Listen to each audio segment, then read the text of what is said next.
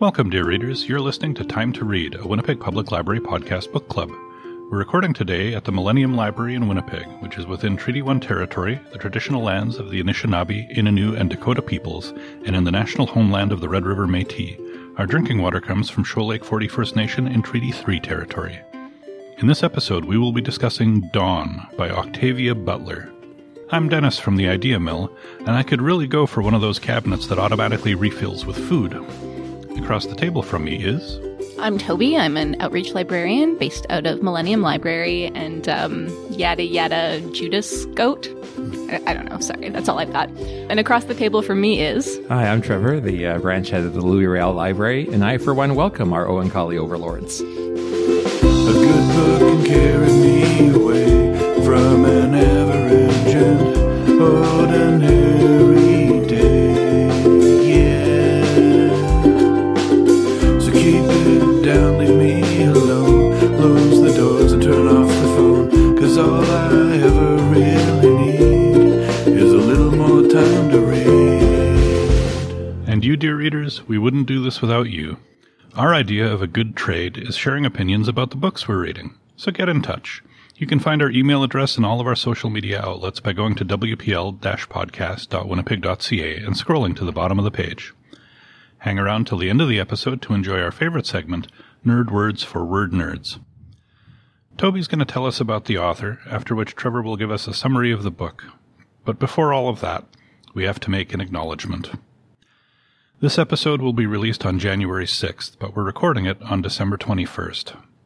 10 days ago, on December 11th, 2022, there was a violent homicide on the first floor of Millennium Library. Tyree Jamal Kayer was just 28 years old when his life was taken. Our condolences go out to his family and friends for this terrible loss. We grieve with you.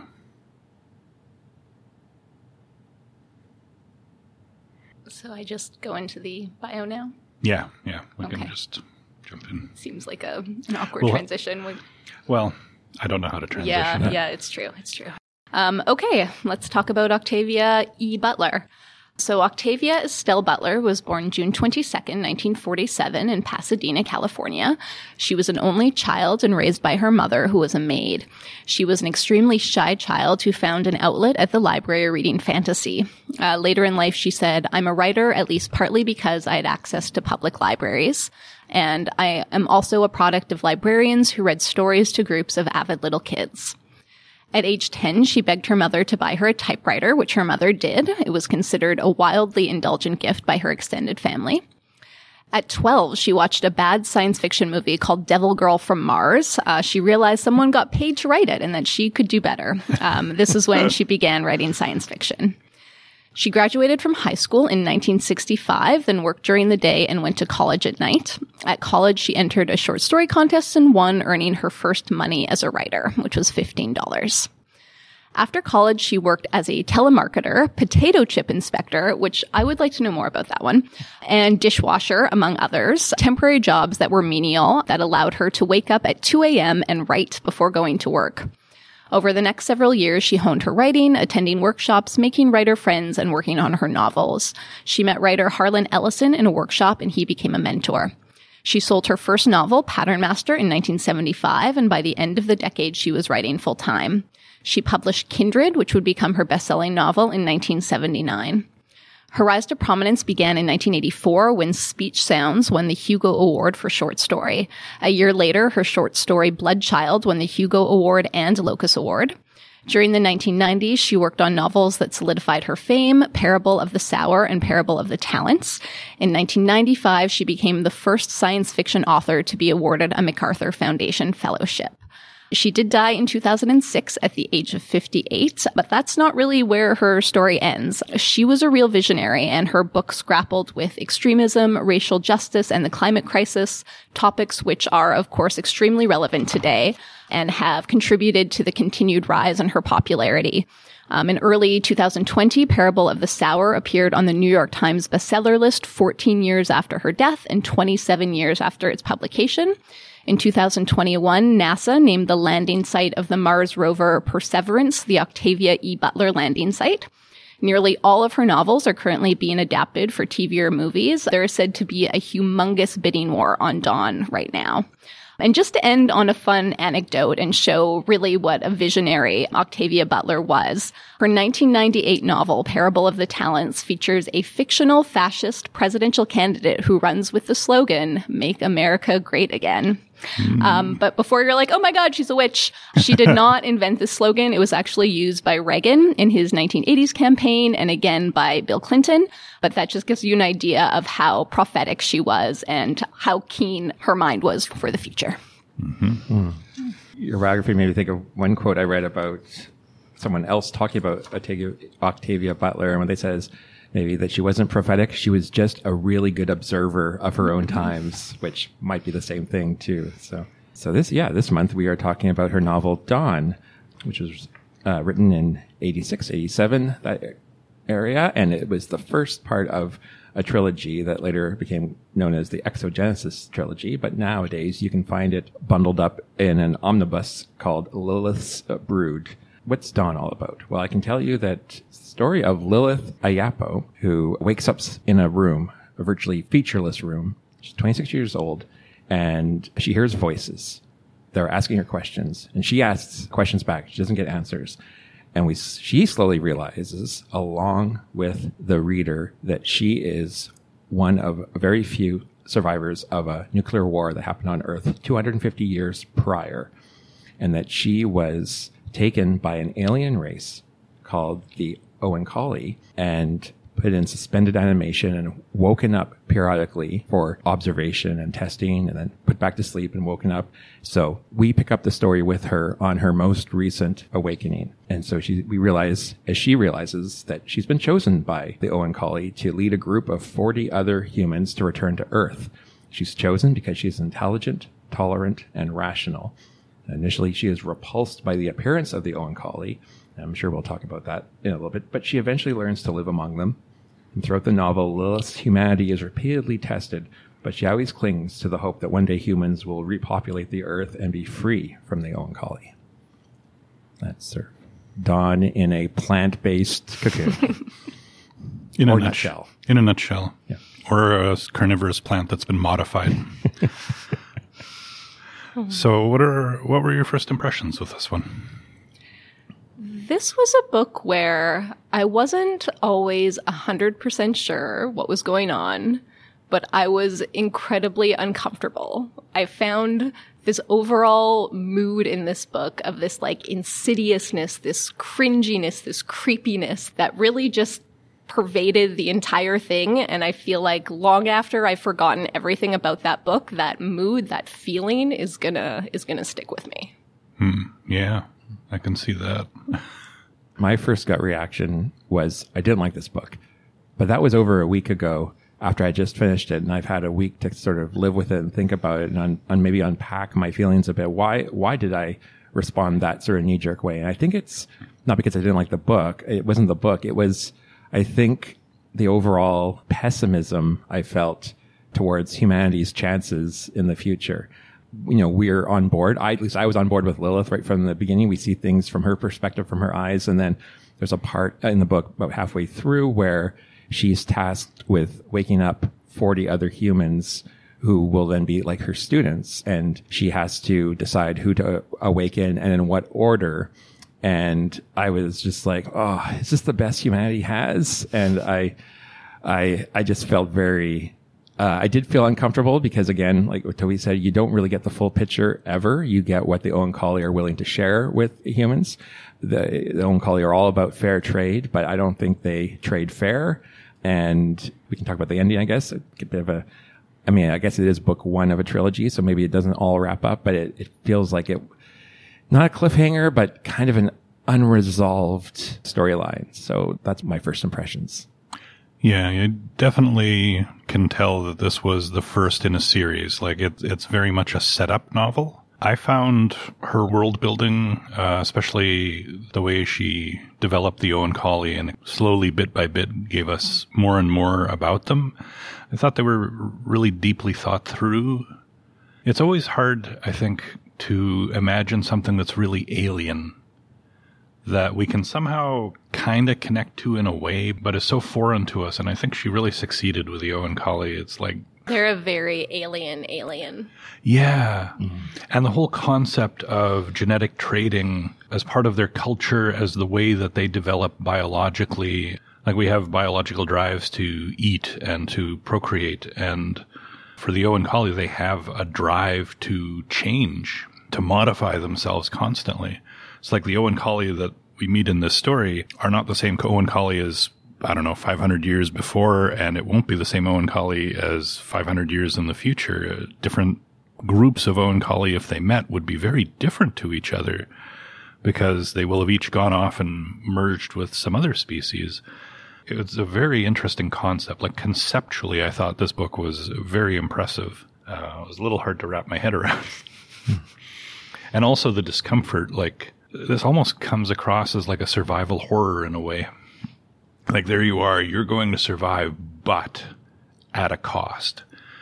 And the Oankali, they're polite, they're kind, they give you what you need, they're making sure you're not injured or anything, but you can't help but feel that you're cattle and that they are taking care of you the same way a farmer takes care of the cow so that it will produce the milk. You know, they kind of give you a choice, but not really. In the end, they're going to make you do it anyway. And it's just a matter of how forceful they are and how much time they give you, you know. I think at one point Lilith refers to watching the seduction of a human by an Ooloi. And it's like, I don't know if that's seduction, you know, because in the end, there was no choice. Maybe for our listeners, we should quickly explain the physiology of an Oankali for those that may not have read it, because you just referenced an Ooloi. So the Oankali have three genders. Please, either of you correct me. I'm sure I'm not going to get this 100% right. They have three genders, male, female, and a third gender, which is neither male nor female, but is required for reproduction. Mm-hmm. Yeah, I mean, unlike humans who, you know, traditionally go in couples, Oankali have triads. Yeah. With a male, a female, and an Ooloi. And you're right, yeah. And it is, when you observe the act, as we did in a couple of scenes, it doesn't seem super consensual. No. But the humans do enjoy it. I mean, it's very, I mean, like I said, it's uncomfortable because... Mm-hmm. The Oankali have a way of manipulating you in chemical and neurological ways where you really enjoy what is happening to you. And, like, I think there's a scene with Joseph where they're like, you know, your words say no, but your body says yes. Yeah. And, like, and then even, like, Lilith starts to really enjoy it and craves it and wants it. It's very strange. Yeah.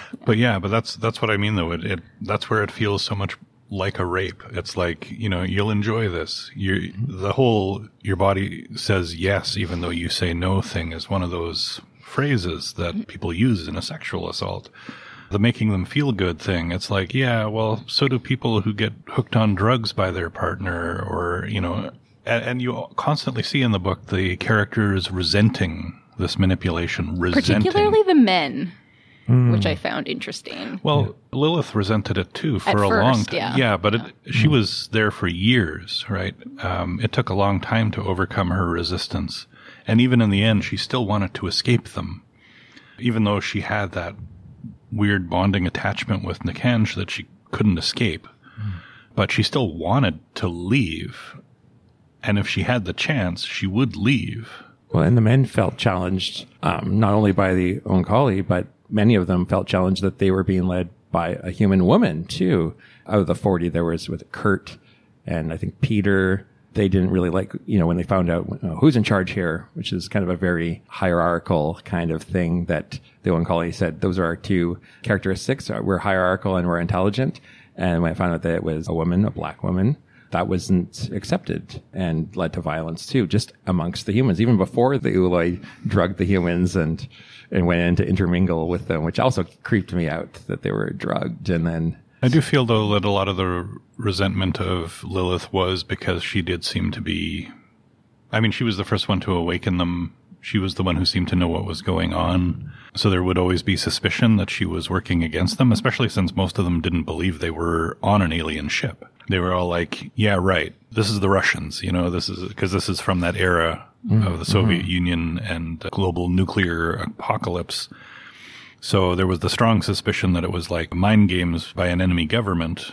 And so at that point, you know, a human collaborator makes sense. And even when you think it's aliens, it's like, well, but you're not quite human anymore because you can do these things we can't. Mm-hmm. That's not a thing a human can do. So there's the distrust of the unknown, the distrust of the alien. But it's not like the humans are great in this book either. And I think one of the things I liked here was that Butler is very morally ambiguous, you know, like you could be team human or you could be team Oankali. I mean, the Oankali, they're rapey, but like so are the humans. And you could really make a case for either group, you know, who has the moral upper hand here. Like, I don't think either group does. And I mean, there are good things about the Oankali, you know, they're trying to save humanity.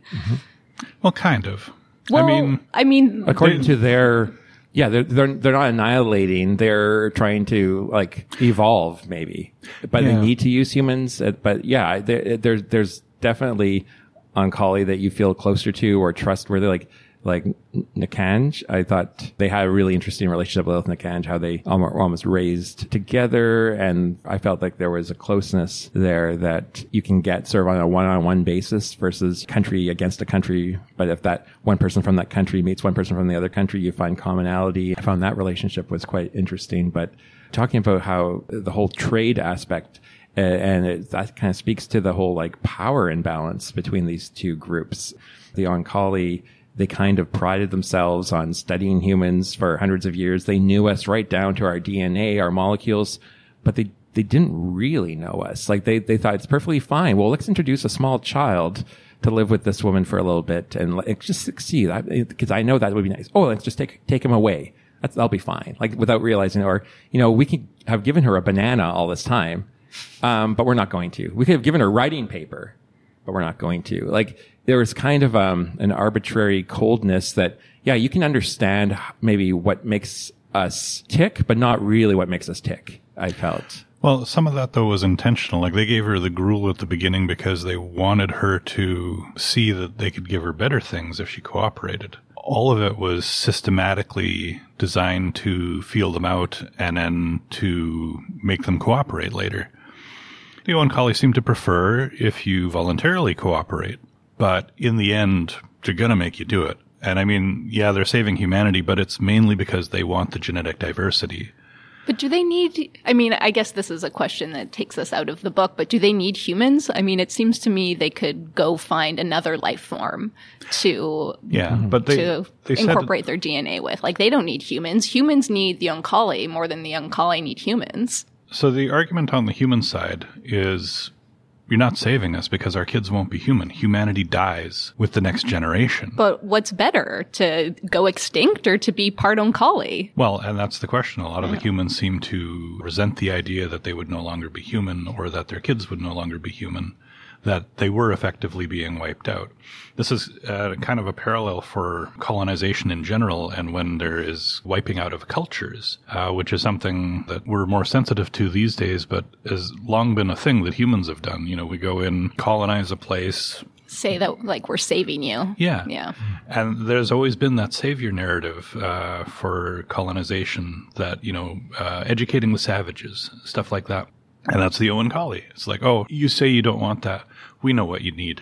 We know what you need better than you do. We're going to save you. We're going to do this for you. They're just coming in and enforcing their will. And in the end, it is because they want the genetic diversity. That's what they really care about in the end. The rescuing of dying civilizations, which seems to be their modus operandi. They look at a place that can't really resist anymore because they've almost wiped themselves out or they've almost died out on their own. And if they find enough interesting genetics there, then they're like, yeah, we'll help you out because we're going to consume something in you and make something different. The opinion of the selected alien species is not really relevant to them. They never gave them a choice. Well, I feel like if the Oankali really were genuine in being equal partners with the humans, why would they have wiped out the entire, all the buildings and artifacts on Earth too? They just razed them to the ground too, along with everything else. So there wasn't anything to maybe go back to. So when you start hearing things like that, you're like, oh, how altruistic is it? And, you know, it's, yeah, you know, I didn't feel like it was altruistic at all. And then from the other side though, I mean, humanity already kind of did it to themselves.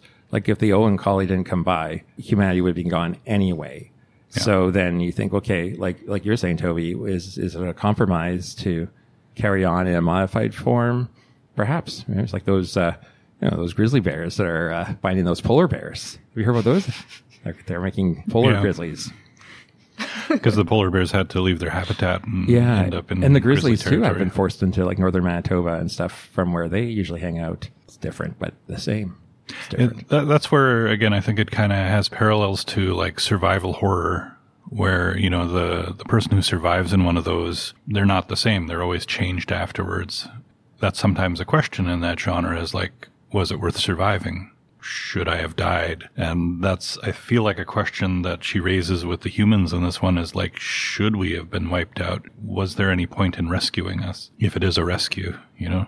And I think you had mentioned before that she keeps things vague. There's no clear moral choice in this. It's a deep and perplexing question that she doesn't give you an easy answer for. Never gives you an easy answer for it. Everyone is feeling these uncertainties. Even the Oankali, like Nikan expresses to Lilith a couple of times some uncertainty. And near the beginning, like, Lilith is essentially asking for a way out, and Jediah says, you can touch me now and I will poison you, and gives her the choice to commit suicide right there on the spot, even though that's not something Jediah says that he wants. But he gives her the option. So there's that tension always. What do I do? How do I figure out what to do in this situation? Like, Lilith doesn't want to betray her species. She doesn't want to be the Judas goat, as you've said, that lures in everyone else and leads to their downfall. But at the same time, she does want a chance. Like, she does want to have a chance to escape, and maybe they can make it as humanity after all. It's like she's presented with no good options, so she has to choose among the bad options, which one is, like, the least bad. And it's a very interesting kind of position to be put in. And, you know, you can just see how she navigates that almost unwinnable situation. What I really liked about this book that is different from most of the other humanity alien encounters that I've read before is she really focused a lot on the disgust or the discomfort that humans would feel with a species that's so very different. Like, I'm thinking of, you know, books by like Becky Chambers or like other authors where there's a wide variety of alien species, and for the most part, everyone's kind of comfortable with each other. They mention discomfort. Well, there's like giant birds and stuff. It's not like a tentacled monster. True. Yeah. But there are, like, some of the creatures in Becky Chambers stories were also kind of weird and slug-like, but that's not dwelt on. Whereas in Dawn, it's constantly mentioned, constantly a part of the interaction. And it really made me think, like, if a weird spider-like alien was there with me and they were trying to be friendly and everything, like, how comfortable could I be? Yeah. You know, I think it gets underplayed in a lot of books, but I thought she did a really good job of that. I can't wait to see a TV or movie version of an Oankali. It'll be very interesting. Yeah, I mean, I think that the very look of them is so key to that discomfort that you feel throughout the book, because they are horrifying, you know? They're so different from humans, and the tentacles are such a part of their function. Yeah, the whole idea of you're standing there and all of a sudden one of the tentacles has your wrist and you can't let go, or they loop it around your neck. And it's like, well, okay, now I'm just being corralled and controlled. And I had a hard time picturing the tentacles, though, because at the beginning it's described as kind of looking like hair. So I pictured something very thin. But then if it's like wrapping around a wrist or a neck, they must be thicker. But again, I think her descriptions are purposefully vague, so we kind of can make up in our own mind what they look like. Yeah. My interpretation of that was that they had, like, limbs that more or less looked like arms and legs, and then the extra two that the Ooloi had. But also across the surface of their skin were tentacles, which kind of looked like hair, but also they moved like hair doesn't, and they could like point at things. That was what was in my head, but I don't know how you would translate it exactly into a movie or TV show. Yeah, and sometimes I thought too, like when the tentacles would wrap around something, maybe it was like a group of them would kind of come together and make a bigger, almost like a, you know, how like twine you can turn into like make a rope, and maybe that got spun and then spun. I got, but you're, yeah, it was a hard concept because you think hair thin and then, but they're using it almost like an elephant's trunk. So I'm thinking like, well, it's like a sea cucumber kind of thing. Yeah, they say one time their hand was like a little like, wouldn't they use a starfish, saying that they had kind of like these weird little fingers? That's the Ooloi. Oh, those are the sensory arms that kind of come out. Yeah, those little guys down there. Yeah, yeah. Also the ship that they were on, like the way that everything was organic, like literally everything. The ship itself was alive. We have to take their word for it, though, right? Yeah. That's another thing. Yeah. And that is true. Like, this could be one of those situations where they did manipulate a lot more than we know they did. Mm-hmm. And it's really, really hard to tell. Or like in the next book, like a wall comes down and it actually was the Russians all along. Like, it was just like, you know, they really were on a giant secret army base. Like when Steve Rogers wakes up in Captain America, right? And they try to make it still look like 1940s, and something's off. And then, you know, the wall falls down, and Nick Fury walks in and says, "Welcome to 1995" or whatever. And or I don't know if that's exactly what happens. It's been a while since I've seen that movie, but I watched a start of a series on Netflix, and I forget what it's called now, but it was like taking place on a starship that had left Earth because they were worried it would be destroyed. And it was so still kind of 1960s culture, but they'd been flying away from the Earth for like 20, 30 years. And then at some point they reveal that, no, it's on Earth. Their systems are being fed a lot of false data, and it's the modern day, and it's like a social experiment that's being conducted on them to see what would happen to humanity if they were launched into space and what would happen. And then, of course, things go awry on the ship. But that would be one of those where if they discover it, it's like, you mean the last 30 years have all been a lie? And to be clear, that does not happen in Dawn. I just was saying like a what-if kind of situation. I mean, there's two more books. Well, exactly. Yeah. And I haven't read them, so... Yeah. I'm kind of inclined to believe the Oankali's version of things, like in general. It does seem that they do hold back a lot. Do you think like they lie by omission more than commission? Yeah. They don't tell you everything, but the stuff they tell you is... I think the observation Lilith made towards the end was that the Oankali themselves, when they experienced things, they like connected and directly shared their experiences without a verbal language. Mm. And so they weren't used to lying because they were used to sharing everything they experienced with everyone else.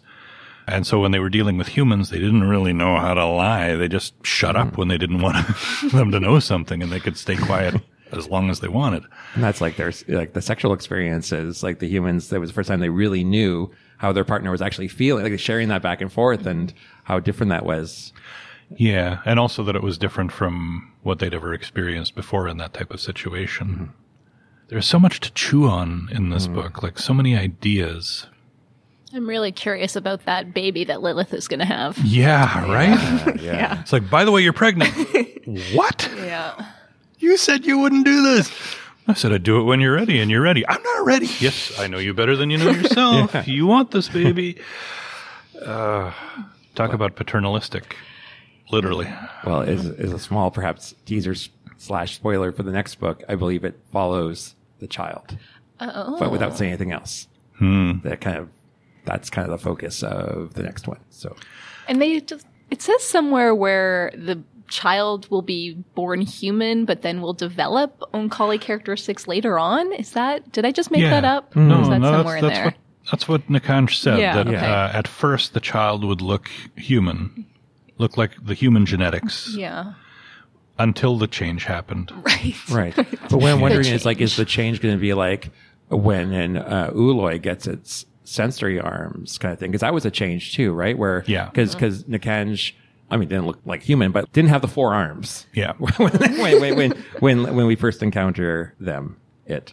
I found that a little jarring too, how they would often refer to the Ooloi as it, which isn't sort of like a pronoun that we would use for somebody that doesn't identify as male or female. We would say them.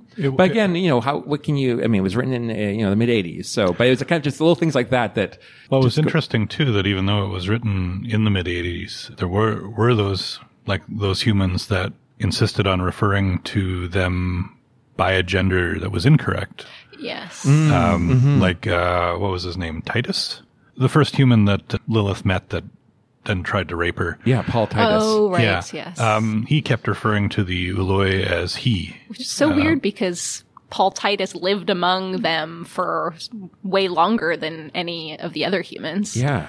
But still had this thing where they wouldn't go with their actual gender and just how Paul Titus perceived them. So it was interesting to see that long before that kind of became more mainstream or more in the public consciousness. Yeah. It is remarkable that these ideas were written in the mid-'80s, and here we are 40 years later, and so many things we're just talking about right now, colonization, gender. Consent. And consent, exactly, like all these things. So maybe she was a prophet after all.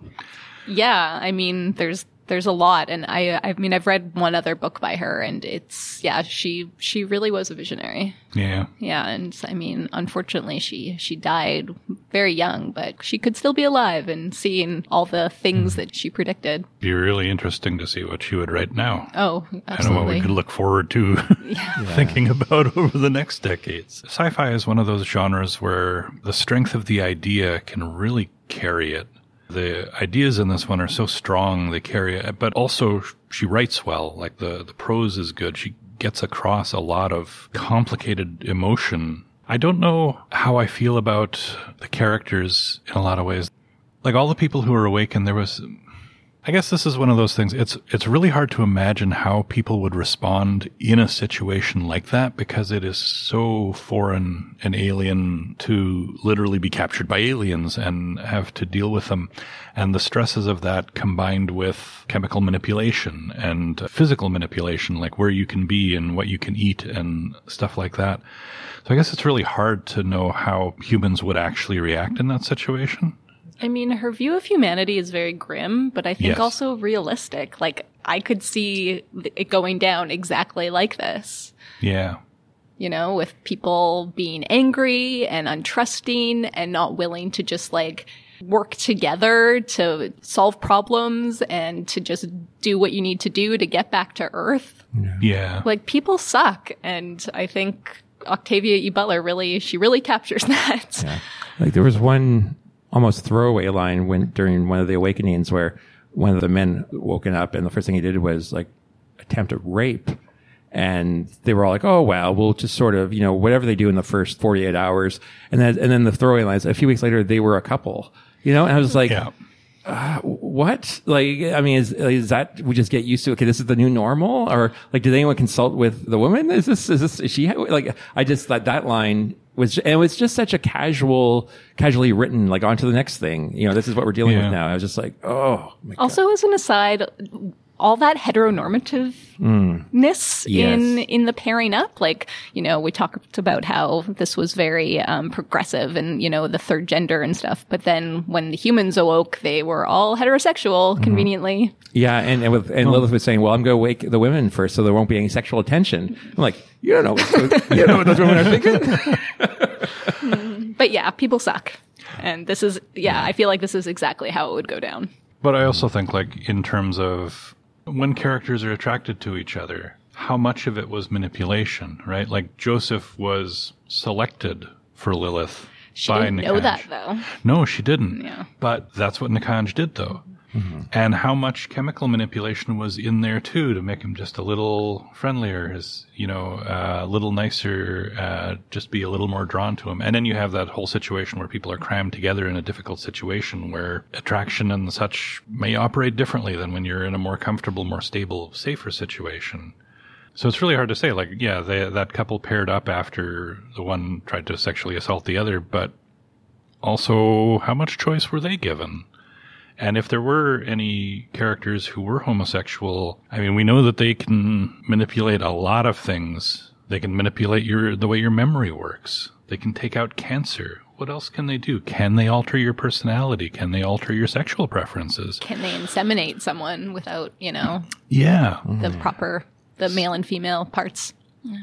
Exactly. And in this type of situation with an alien species wanting to repopulate the Earth, you better believe they're making sure everyone is as hetero as possible because they want as much mating as possible. And also fertility. Anyone have fertility problems? Well, the Oankali can fix that. Your farm animals, your breeding stock. But they can just impregnate people, too. Like, they don't need couples to form and consensually mate, you know. But they want them to.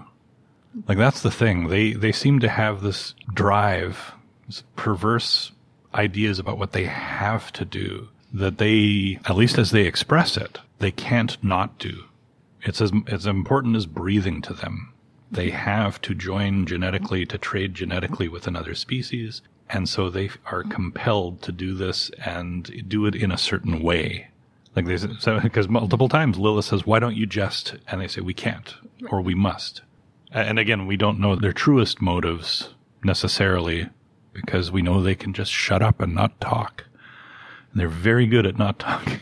Yeah, it seems to me like there's almost a distinction between what they can do and what they prefer to do. Like, I mean, if the scientist, Oankali, sure, they can impregnate somebody, like, you know, in a lab situation, but the preferred way is to send an Ooloi in there, you know, with some soft music, and and here come the tentacles. Yeah, you know, and that seems to be like, you know. And there was one point where they said, "Oh, yeah, I didn't make you go together. I just introduced you, and you did the rest." So it's like, I don't know if that's true, but they made it sound like they were all willing participants. But the whole idea about, like, you know, forced coupling felt even more stark after last month's book, The Rakes, which was all about seduction and thoughts and angst. And there was a real kind of feminist spirit in that book. And so to go from that, my brain was still thinking about that, to just like, pair them up, you know, and the whole, like, taking any type of free will or choice out of it, again, I thought was a very interesting contrast from our last read. For those of you who haven't listened, please check out the episode on The Rightcast, available where you find podcasts. No tentacles involved. No. But you do say butt stuff. Yes. Yes. But it's consensual. Yes, it's very consensual. Very much so. And Toby says a couple of words.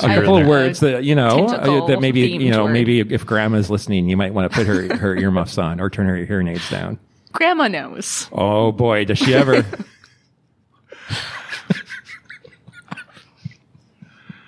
I feel like I got to read more in this series after this book. Other times we start a series and it's not, you don't necessarily feel like you have to read more. I kind of feel like this one really needs more. Not me. I'm one and done. You're one and done? Though, like, you know, wait. Completist Trevor? I was going to say, last month, I know. But just like, you know, The Verve predicted in 1997, I'm a million different people from one day to the next. So, yeah, I feel like, I mean, I'm not totally closing the door on the rest of the series. I'm definitely not closing the door on Octavia Butler. I definitely want to read Kindred. And I think it's the Parable of the... Is it the Sower? There's two. There's a Parable of the Talents. Yeah. I was reading about those books. Those ones, I feel like, okay, no, I'm going to read those at some point for sure. But I don't know if I need to go back to the world of the Oankali. That's just me. Yeah, I'm not going to continue the series, but I would recommend Kindred. Kindred's the other book I've read by her, and it's a lot lighter on the science fiction. It's more historical fiction. It's about a woman who seemingly randomly transports in time from the present, which for her is 1970s America, to the antebellum South. And there doesn't seem to be any rhyme or reason for why she keeps getting transported in time, and she can't really control it. And it's excellent. I would highly recommend that book. When I heard that description, it was really giving me Colson Whitehead vibes. Oh, yeah. For sure. You know, my longtime listeners will know my feelings on Colson Whitehead. Yeah. I love that guy. Yeah. A lot of slavery stuff in that book. So, you know, trigger warning for all things related to that. But excellent book. I feel like she's on my radar now. Like, Octavia Butler is one of those names I've always been curious about and just never read. And now that I've read one, I want to read more. And I do feel like I want to read the next one in the series, because it's just like there's so many ways she could go with it. Well, but I feel to, like, keep us updated about it then. Yeah, I feel like the creepy survival horror thing is going to continue on. But I'm curious what happens. I'm really curious what happens. Do we have any final thoughts or comments that you guys would like to make? Overall, thumbs up, thumbs down, enjoyed, too creeped out. 3.5 tentacles out of 5. Of how many? Out of five. Okay, three and a half. Good to know, because if 3.5 out of 4,000, as well. But yeah, I don't know if I like. I mean, again, recommending is always tough. I guess she's definitely an author that needs to continually be read, and she has some very interesting, intriguing ideas. And so, I would definitely think, if somebody is into Afrofuturism involving an apocalypse and alien tentacles, then for sure I would say this one fits the bill. So normally at this point we recommend a book to read, but this is the first episode to be released for 2023. Happy New Year. And so our tradition is to talk about our reading resolutions from this past year and for this coming year. Who would like to dive in first? I can go. Okay. So last year, my resolution was to read Don Quixote, which I did, and it sucked. The book itself didn't suck, but it's like almost 1,000 pages. So I kind of regretted making that resolution, and the only reason I completed it was because I said it out loud here on the podcast. But I did, I bought my own copy of it because I wanted a specific translation, and I committed to reading 10 pages a day, and it still took several months, but I did it. It was fine. It could have used an editor. Mm. It's very repetitive, and Quixote and Panza are such idiots that I just kind of you just want to reach in and slap them. But I did it. I can say I did it. It's done. I never have to read it again. Yeah, I remember it being pretty repetitive, yeah. But the stupidity of the characters, the absurdism is, I think, a big part of the point. Yeah. Oh, and I also wanted to mention, I discovered too late, there's a podcast I like called Overdue. It's about books. And they did a mini series on Don Quixote called Jagged Little Mill. And unfortunately, I discovered it too late, but I think I would have enjoyed it more if I had read it along with them. Mm-hmm. Well, I feel like my resolution was a bit of a cheat because last year it was to finally read a Carol Shields novel, which was my resolution from the year before. So unlike Toby, saying out loud doesn't necessarily compel me to do it. But this past year on the podcast, we read Unless. So does that count as filling my resolution since I was contractually obligated to read it? I'm going to say yes.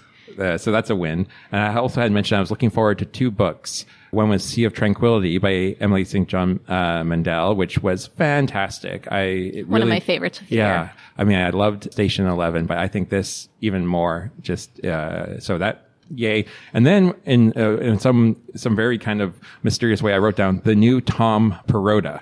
Never read it. Not even sure what the title is. So I really dropped the ball on that one. And at this point now, I feel like the feeling's passed. So what kind of intrigued me a year ago, sorry, Tom, not going to happen. So that's 2 out of 3. Yeah. That's pretty good. Yeah. Thank you, Dad. 2 out of 3 ain't bad, according to someone or other. My resolution this past year was just to read for fun, which you'd think would be kind of not a thing you'd have to make a resolution about. But I had found over the last bunch of years that I have not been reading as much.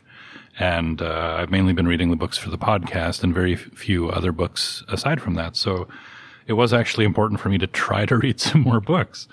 And I succeeded. A few of the books that I enjoyed this year, A Libertarian Walks into a Bear by Matthew Hong, which is a nonfiction work about a small town in, I think it was New Hampshire, where a bunch of libertarians online had decided they were going to take over a town by moving there collectively and getting elected to local government and then cutting taxes as much as humanly possible. And they picked a small town that already had really low taxes and services with people who were not inclined to be friendly to government, so they thought it would be really easy. And how this intersected with the fact that the state was also very low tax and didn't fund things like animal conservation very well, and how the intersection of a bunch of libertarians and a bear population that was out of control came together at a certain point in time. It is a fascinating read. I also read Network Effect by Martha Wells, going back into the Murderbot universe, and it was great. Another Becky Chambers one that I hadn't read before, A Record of a Spaceborne Few. Becky Chambers remains, I think, my favorite author that I've been introduced to through the podcast. Her universe building is exceptional, and I love reading her books. And also, I've mentioned before that one of my favorite genres of books for just chilling out or cozy mysteries. So I found a series called The Lighthouse Library Mysteries by Eva Gates, where murders take place in libraries, specifically a library in a lighthouse, which is not a thing that can happen really. And I was reading the second book in this series about the time that we heard about a real murder in our library. So I've had to put that series aside for the present just because I read for escape and it's a little too close to home. Sometimes life does that, where something you enjoy just intersects with real life in a way that takes away some of that enjoyment. So that's where I am with that now. I do expect to get back to reading cozy mysteries again, and probably this series again, because it has a library in a lighthouse, and it has a cat that lives in the library, and it's a nice little series, just not for right at the moment. Now we should talk about our resolutions for the coming year. I had trouble coming up with a resolution for this year. My initial thought was that I was going to try as much as possible to avoid books by white dudes, specifically white heterosexual cis dudes. But then I thought about it, and I have a lot of books by white dudes on my TBR, and I'm reading a book by a white dude right now. And what if Amor Towles, gets in touch and is like, Toby, I need you to read the advanced copy of my new book. You're right. The only one I trust to do it. I mean, I can't say no to Amor Towles. You now, yeah, too. Exactly. Direct line. So that is not my resolution. My resolution is a bit of a cheat. I have been working on reading all of Ann Patchett's books. She's one of my favorite writers, and I've slowly been working my way through her back catalog. So my resolution this year is to finish all of her books, and it's a cheat because I only have one book left. And it's called Taft, and I think I haven't read it yet because that's like a pretty boring title. But my resolution is to finally become an Ann Patchett completist this year by reading that book. Is it about President Taft? I have no idea. I hope not. That would be interesting. Yeah, I mean, Ann Patchett pretty consistently writes like a book every year or two, so she might come out with a new book this year that I can also read in addition to Taft, but that is my resolution. One author who's kind of intrigued me over the years, and I've just never bothered reading, is Malcolm Gladwell. I know, people are saying he is a interesting writer, he thought-provoking. And you know what? I've never read a single thing by him. So I have to say, you know what? Enough's enough. I'm going to read a Malcolm Gladwell book. And also, they don't seem to be terribly long. I don't know exactly if there's any out there in particular I should start with. I don't think it really matters. So there it is. That's my resolution. However, I am also interested, and you guys may not know this, that our old pal Matt Ruff has a book coming out in February, a sequel to Lovecraft Country called The Destroyer of Worlds. And we go back and visit all of our faves, Atticus Montrose, even, that guy, Caleb, he returns, even though he was stripped. Oh, the bad guy? The bad guy. Oh. He's stripped from his powers at the end of the last one. He returns. Letitia and Ruby, everyone are back for some more scary/weird hijinks. I'm glad you mentioned that. I will be interested in that, too. Exactly. So, I mean... And now I don't really even care if there's alien sex in it, because I've had my fill. I noticed nobody resolving to read more tentacle. I'm going to read more Ice Planet Barbarians. Oh, so, yeah. You're two in. I'm two in, yeah. So. Oh, yeah. I forgot to mention that in my books for fun this year, because that was fun. So for this coming year, I'd like to get back to something else I used to read a lot of, which was nonfiction, particularly science and technology. When I was younger, I used to read mostly nonfiction, and a lot of it was tech or science-related. Books on neuroscience, computers, artificial intelligence, animals, biology. I've always found them fascinating, but I haven't really been reading them much over the last several years. I kind of miss them, and so I'd like to remind myself and find some interesting science and technology nonfiction this year. I think that gets overlooked sometimes as a pleasure read, but... it's fun to learn interesting new things about the world. So now it's time for everyone's favorite segment, Nerd Words for Word Nerds, wherein our panelists use words to talk about other words that we really like. Mine is more of a nerd phrase the nerd word this month, and it came out of thinking about the novel and how Lilith was tasked with opening a bunch of different doors, so to speak, and in what order and who she should awaken first. And so again, it came back to me to think about something referred to as the Monty Hall problem. Dennis, you're nodding your head in knowledge. So what this is, Monty Hall was a famous game show host, former Winnipegger as well, for those that may not know that. And he had a show called Let's Make a Deal. And one of the hallmarks of this game would be to have three doors. And behind one of the doors would be a car. And behind the other two would be goats. And so the way it would play, maybe we can just do a little demonstration here. No pressure. But let's just say, Toby, you're the contestant. And you can pick door one, door two, or door three. Which one do you pick? Three. All right. So you pick door three. And so it would be fair to say that each door, you probably have a 1/3 chance of being correct. So then me as Monty Hall would then open one of the other two doors. I know where the car is. So I open the door that has the goat. So let's say I open door number one. And I give you the option. Do you stay with door number three or do you change to door number two? Now, have your odds changed? No. No. Yes. Oh, yes, because I now know one of the doors has a goat. I know there is a goat behind. I know which door has a goat. You do. And this is the part, though, that's interesting, is that because you might think now it's between two doors, right? It's between the door that you originally picked and one other door. So a lot of people would think then that it's 50-50 odds. But it's not, apparently. And that's the Monty Hall problem, that it's mathematically, it's been determined over and over again that, in fact, your best strategy is to choose the new door, because it's been proven that the door that you haven't picked has a 2/3 chance of having the car, whereas the door that you originally picked still has a 1/3 chance. And it's like a paradox. It's hard to believe, and I'll put a link to a YouTube video that explains it much better than I do, but it all has to do with the host knowing what's behind the other two doors. And it's hard to see with just three doors, but the example they use is, let's say there were 100 doors and you are to pick one. So pick one out of 100. 18. Okay. So then what I will do as Monty Hall is I open 98 doors, leaving just one, and the door that you've picked. So you can see now the chances are, the car is either behind your initial door or the door. So what were the chances that you picked the right door at the first go? Slim. And so anyway, I just thought, not that Lilith was dealing with which doors to open. She was much more into the personalities and stuff. But I always thought that Monty Hall problem is kind of a mind bender. And again, I will put a link up that probably explains it a little more thoroughly than that. But the Monty Hall problem about opening doors and goats. I always wondered, if you open the door with the goat, do you get to actually keep the goat? I would hope so. Yeah. It's like Bart Simpson, where's my elephant? Or that recent documentary on Netflix, Pepsi, where's my jet?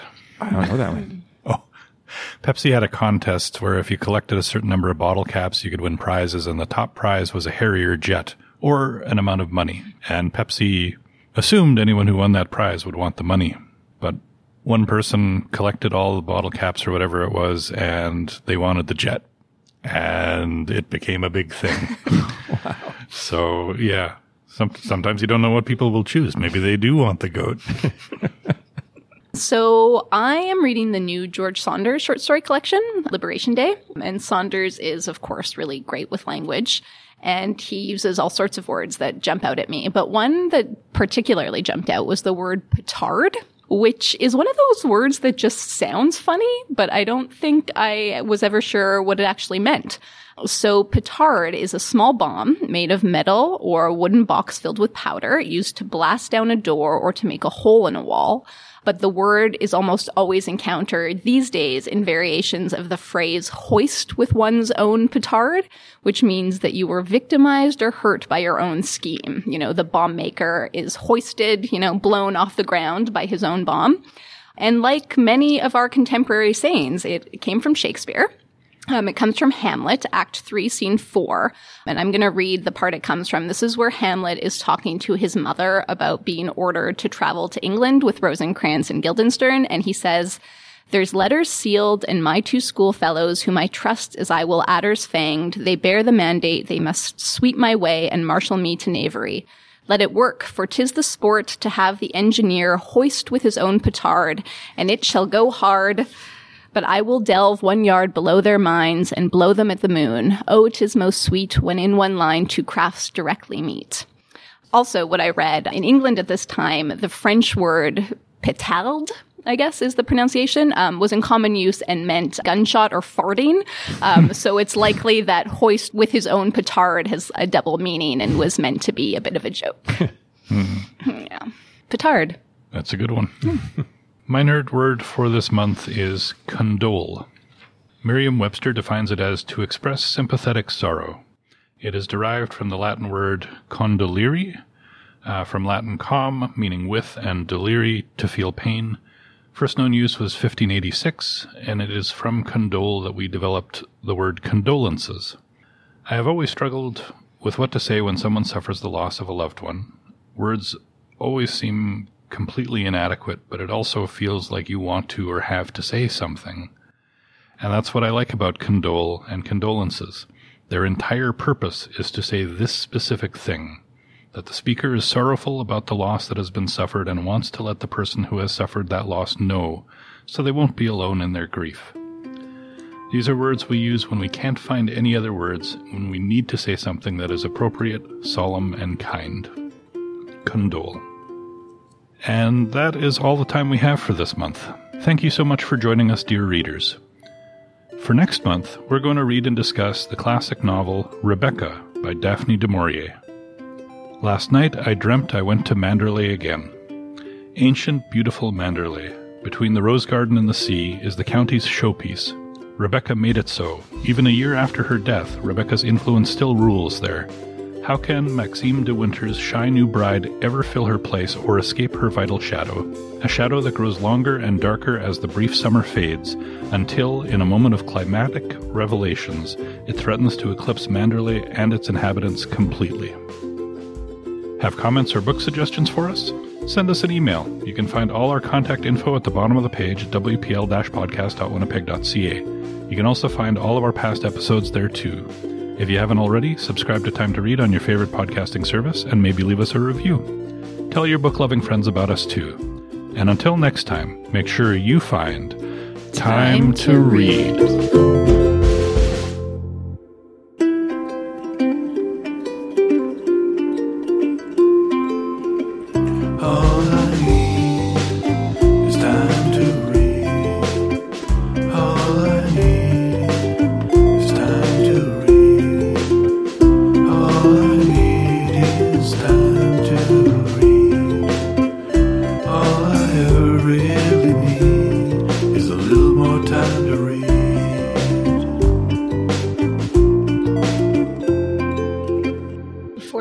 Malcolm Gladwell. You should listen to, there's a podcast called If Books Could Kill. Okay. And they did an episode on outliers. Okay. Yeah.